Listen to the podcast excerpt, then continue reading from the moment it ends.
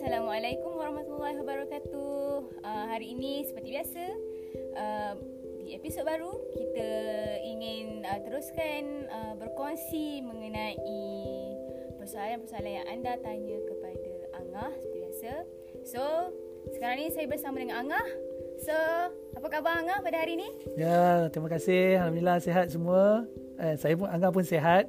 Uh, cumanya itulah uh, dengan pesanan supaya kita semua hendaklah jaga kesihatan kita dan uh, benda yang paling penting dalam hidup kita ni antara lain selain daripada banyak benda yang kita kejar nikmat kesihatan ni adalah satu nikmat yang kita tak boleh beli dengan uh, wang ringgit. Okey, so sekarang Angah boleh saya teruskan dengan soalan-soalan cupu emas daripada peserta-peserta diet kita ni. Ya ya, boleh hangat. boleh boleh. Saya saya baca soalan-soalan dia macam macam hangat ni, macam hmm. semua orang tak sabar nak tahu. Konsep dan pada hari ni. Dan itulah uh, Angah ucapkan terima kasihlah kepada semua yang peserta-peserta yang bertanya soalan. Uh, dengan harapan bila mana Angah jawab soalan ni kita boleh Uh, sama-sama menambah ilmu dan berkongsi uh, ilmu ini untuk kebaikan kita bersama.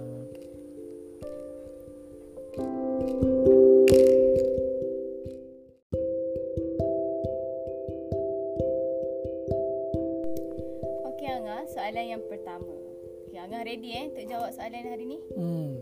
Okey, Angah semangat sikit Angah. Okey. Cuba cuba cuba cuba soalannya. Okay. Soalan yang pertama, ramai yang bertanya dekat sini tentang pengambilan suplemen. Hmm, okey. Ha, ada yang bertanya, okey, saya biasa mengambil berokau iaitu vitamin C yang hmm. dimasukkan ke dalam air mineral pada hmm. waktu pagi.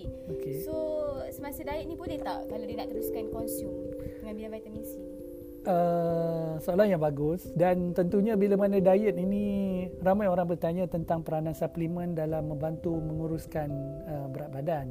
Uh, cumanya uh, beberapa pesanan sebelum Angah nak jawab soalan ni lah.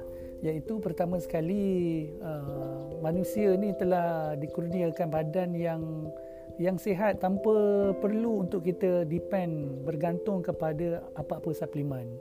Dan uh, kita ni sepatutnya ambil suplemen ini bila mana kita telah di dikenal pasti memerlukan uh, suplemen tersebut so tak perlulah kita sengaja untuk sengaja untuk tambah oh, rasa-rasanya kita perlu tambah vitamin B ataupun kita perlu tambah vitamin C dan sebagainya.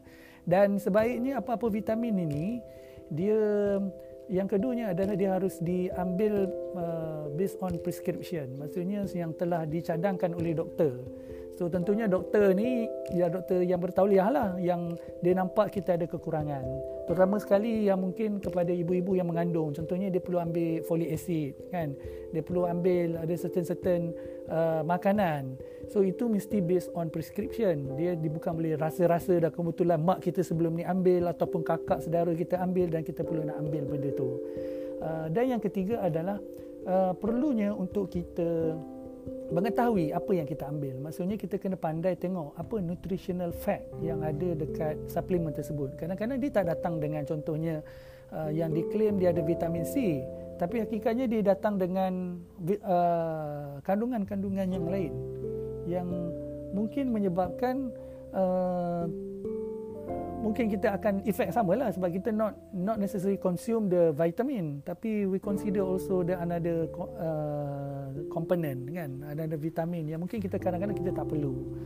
Okey itu saja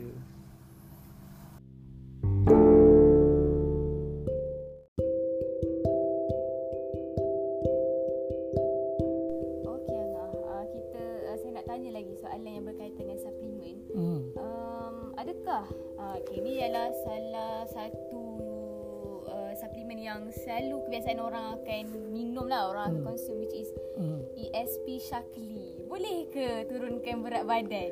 Okey. Uh, pertama sekali uh, tanpa merujuk kepada mana-mana uh, brand lah dan kita pun banyak dah tahu dah uh, banyak brand-brand yang ada dalam pasaran ini. Uh, cumanya uh, ada beberapa perkara lah yang perlu kita diambil perlu kita ambil tahulah iaitu uh, kena tahu yang ada macam-macam brand ni ada yang telah melalui clinical punya test ada yang melalui uh, macam-macam kajian lah dan ada juga uh, makanan-makanan yang tak pernah pun kita dengar tiba-tiba dia ada wujud dan dijual di mana-mana. So uh, tak kisahlah pun apa-apa uh, status yang mereka ada ni pertama sekali kita harus ada usaha untuk mengetahui uh, orang kata sejauh manakah dia ni uh, dikaji secara saintifik lah. Uh, dia tak tiba-tiba je datang, dijual tepi jalan apa semua kita beli. Sebab dia melibatkan apa yang kita makan dan bila mana dia melibatkan apa yang kita makan dia akan memberi kesan kepada kemampuan badan kita. So pesanangan adalah supaya kita sentiasa berhati-hati dengan apa yang kita makan terutama sekali suplemen-suplemen yang ada dalam uh, masyarakat dalam kita punya masyarakat lah. Uh, dan yang kedua adalah kena faham yang untuk kurus ni dia tidak boleh hanya sekadar bergantung kepada apa-apa suplemen. Dia harus datang dengan Uh, pengetahuan kita dan sokongan-sokongan uh, diet kita yang lain. Maksud kalau setakat saja suplemen sahaja bergantung kepada itu saja belum tentu lagi boleh menyebabkan badan kita kurus dan sihat. So suplemen ini hanya sekadar tambahan kan membantu, uh, membantu kepada proses untuk menurunkan berat badan. Uh, tentunya pertama sekali yang paling asas sekali yang kita kena faham bila mana kita nak menurunkan berat badan ini ada satu istilah yang sangat penting tidak kisahlah pun di mana kita menggunakan apa-apa jenis diet pun yang ada dekat dunia ini dia kembali kembali kepada satu uh, persoalan yang penting iaitu kalori defisit. So apa-apa sahaja diet yang berlaku dalam uh, uh, dunia ini is all about kalori defisit. So just matter yang sekarang ni sejauh mana kita nak pilih mana diet, jenis diet yang berkesan kepada diri kita. Okay, so uh, Angah harap ini boleh menjawab soalan tentang apa-apa sahaja suplemen yang mungkin uh, peserta-peserta nak tanya sejauh mana ia berkesan ataupun tidak. Tentunya ia kembali kembali kepada dua persoalan yang sangat penting ini.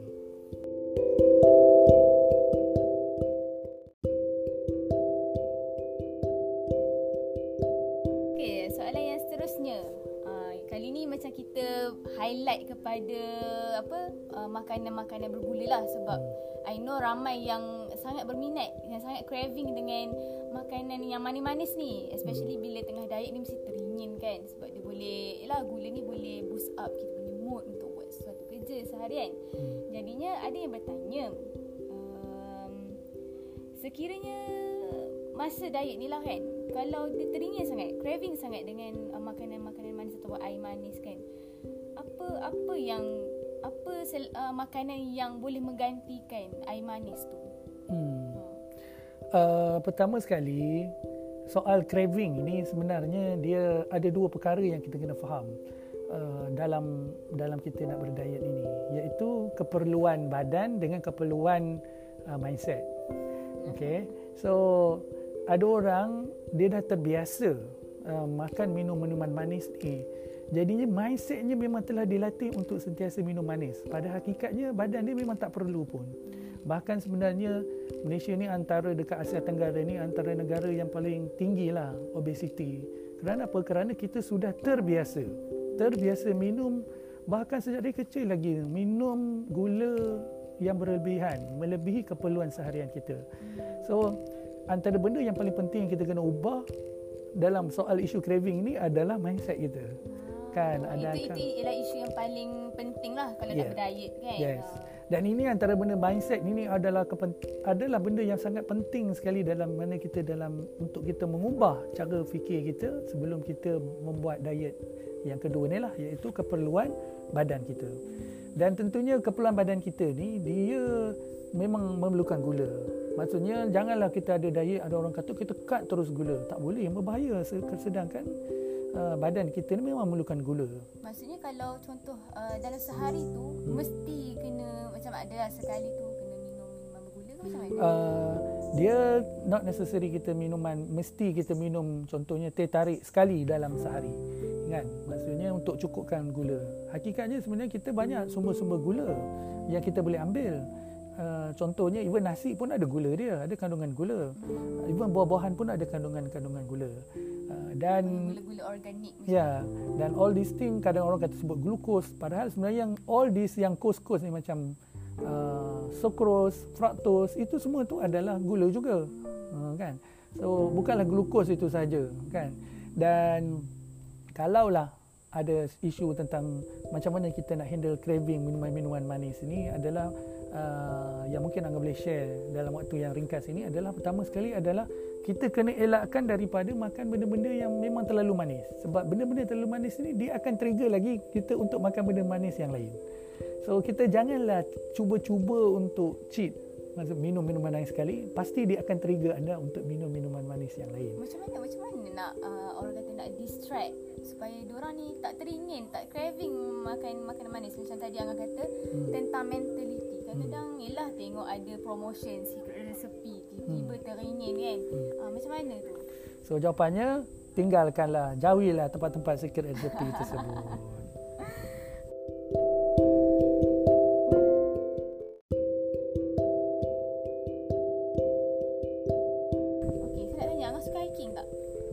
sukalah juga. Suka dia juga. dia dia bila hiking ni dia suka bila mana kita buat beramai-ramai kan. Kalau seorang-seorang saja bosanlah kan. Adalah yang mungkin peserta dia terlalu berminat uh, hmm. passion dia into hiking kan. Hmm. Ini tanya kalau untuk yang active hiking ni kadang-kadang badan perlukan gula. Hmm. So semasa diet ni apa yang boleh gantikan? Hmm. Macam contoh saya yang apa saya dengar coklat hmm. ataupun mungkin ada makanan-makanan lain tambahan lain ke apa hmm. air misalnya. Hmm. So kalau tengah diet ni takkanlah nak makan coklat kan? Tak hmm. sesuai kan? Jadinya apa yang boleh gantikan? Uh, soalan yang bagus dan sebenarnya uh, soalan ni sebenarnya secara umum lah. Uh, tentunya hiking ni kita kena tahu dari segi kemampuan badan kita dan juga sejauh mana dahsyatnya hiking kita tu. Kadang-kadang ada perlu ada hiking macam uh, Kawangah ada yang seminggu. Kan kalau contoh naik Gunung Tahan, kalau naik kat Merapuh tu seminggu. Kan? So kalau seminggu macam mana? Uh, mesti kepulan dia berbeza dengan uh, apa uh, yang diet tu lah. Okey. Dan uh, jawapan yang Angga mungkin boleh bagi jawab ringkas sekarang ni adalah kita kena cukupkan air terlebih dahulu berbanding dengan keperluan gula tersebut.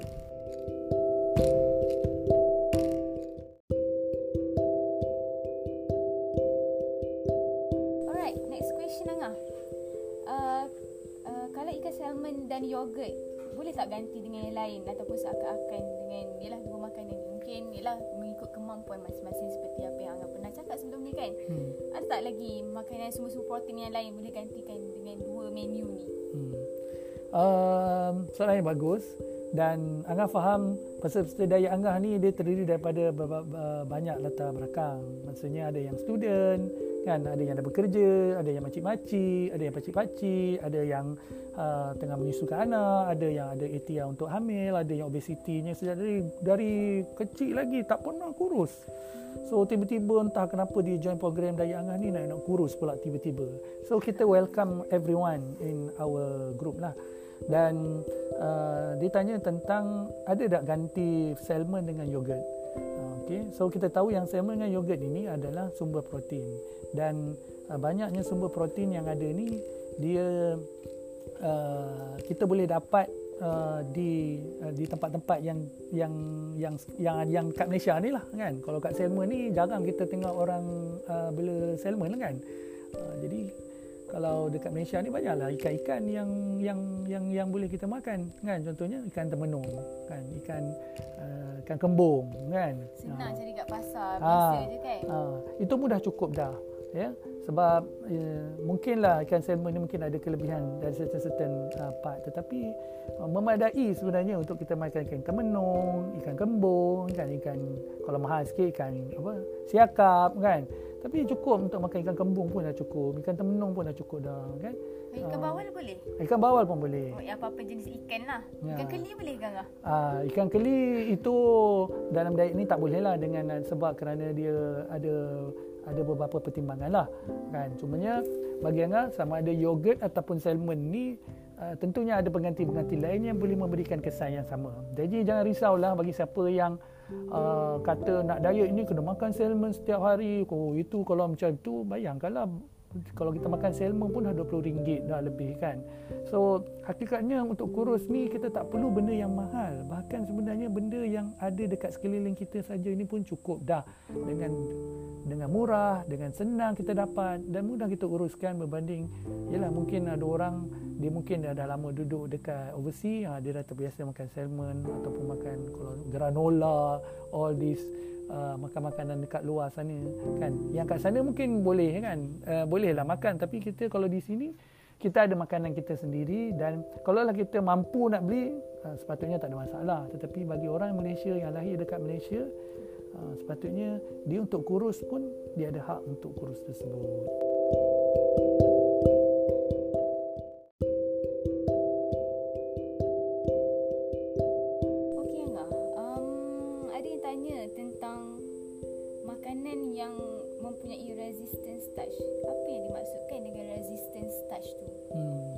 Ini soalan yang mungkin orang yang mahir kot dalam bab nutrition, bab uh, orang dah lama diet lah kot yang mungkin dah, dah lama join program Angah ni mungkin dia dia dah banyak dah study. Dan Angah pujilah bagi orang yang bukan setakat dia follow je uh, diet yang Angah suruh dan sebagainya tapi dia juga uh, have a effort lah untuk tahu apa di sebalik kenapa study. Uh, dia study kenapa Angah suruh buat ini untuk makan hari ni kenapa macam ni kenapa macam tu.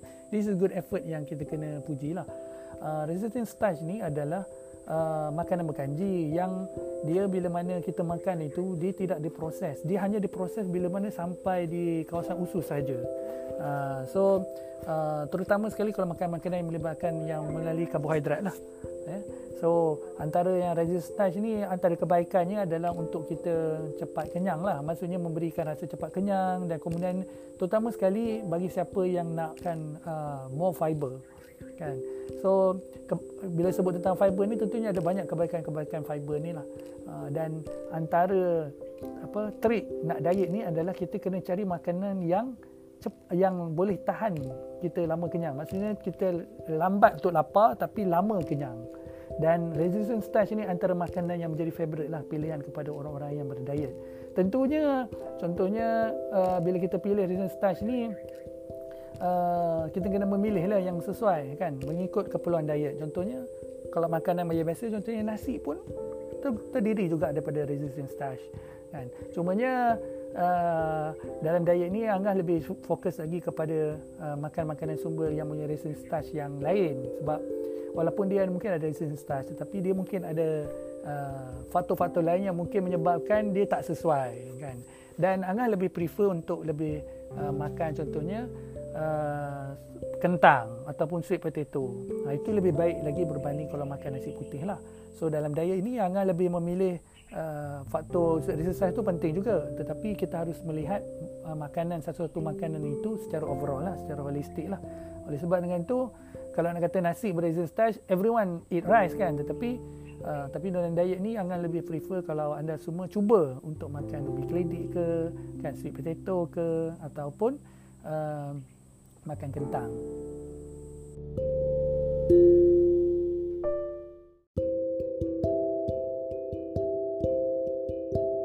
Okey, soalan terakhir yang ah. Ha, yang ni pun saya tahu ramai yang masih uh, mungkin masih blur, masih keliru lagi tentang snacking. Hmm. Apa makanan-makanan yang boleh uh, yang boleh dimakan ketika snacking time? Hmm. Uh, sebenarnya kena faham konsep snacking. Snacking ni adalah di mana kita kena faham yang bila mana orang berdiet ni, ni dia makan sikit.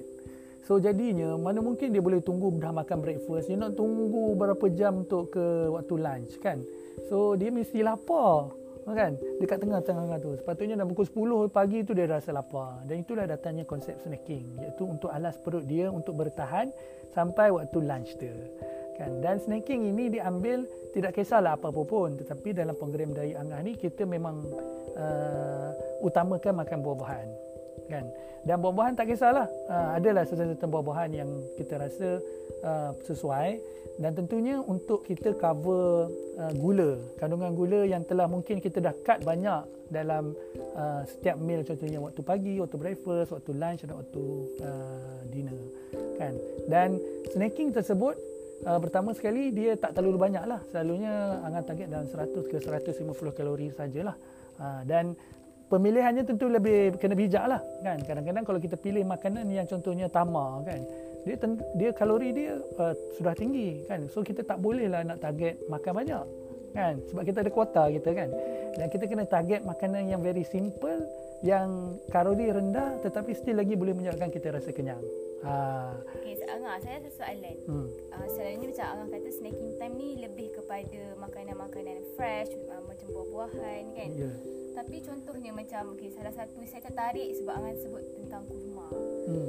Tapi kalau sekiranya peserta-peserta diet ni dia nak makan uh, makanan yang macam dry fruits, hmm. dry nuts kan. Hmm. Adakah consider macam boleh sesuai ke Uh, pertama sekali dry fruit ya dry fruit ni kita boleh tengok lah macam-macam istilah disebut dry fruit kan? Uh, bila mana dia sebut dry fruit ni dia kadang-kadang dia mempunyai diproses dengan gula yang tinggi. So, ni kita kena elakkan. Ada orang yang simple dry fruit je. Contohnya uh, uh, pisang salai contohnya kan? Pisang salai. Oh ni mungkin orang ramai tak tahu kot pasal pisang salai. Orang lama-lama je dulu makan pisang salai kan? Pisang salai dulu ada yang ditambah gula secara berlebihan ada yang pisang disalai sahaja. Ha, smoke lah. Oh, kalau kalau kalau ni smoke banana. Ha tu yang mahal punya nama komersial je. ha. So uh, kalau sebut orang kampung pisang salai. Eh? So uh, boleh lah. Tetapi you can imagine lah betapa susahnya orang masyarakat Melayu ni dia nak masak. Kena kena ingat yang dia smoke tu untuk tahan lama. Tapi kalau kita ni yang just nampak dah pisang tu dah ada kat tepi jalan kita nak terus makan tak perlulah nak smoke-smoke. Dah atau nak salai kita makan je terus. So uh, dry fruit ni yang kita nak elak adalah makanan yang mungkin sudah ditambah dengan gula dan garam berlebihan. Kalaulah dia nama kalau setakat pisang salai saja yang yang tanpa ada tambahan-tambahan sebegitu tak ada masalah. Cuma dia kena jaga kuota lah. Maksudnya kadang kita tahu yang uh, pisang ni kadang-kadang dia high kalori juga. Maksudnya hanya sedikit saja berbanding kalau kita makan buah pear ataupun buah apple hijau kan. Itu lebih lebih banyak lebih banyak volume lah, lebih besar lagi uh, uh, volume ataupun lebih besar lagi apple yang kita boleh makan berbanding hanya sekadar uh, sepisang ada satu se, sebiji pisang sahaja. So dan diet ni memang kita ajar begitu dan kita memang akan pantau lah setiap hari supaya dengan itu still lagi kalori yang kita jaga tu tidak berlebihan daripada apa yang sepatutnya.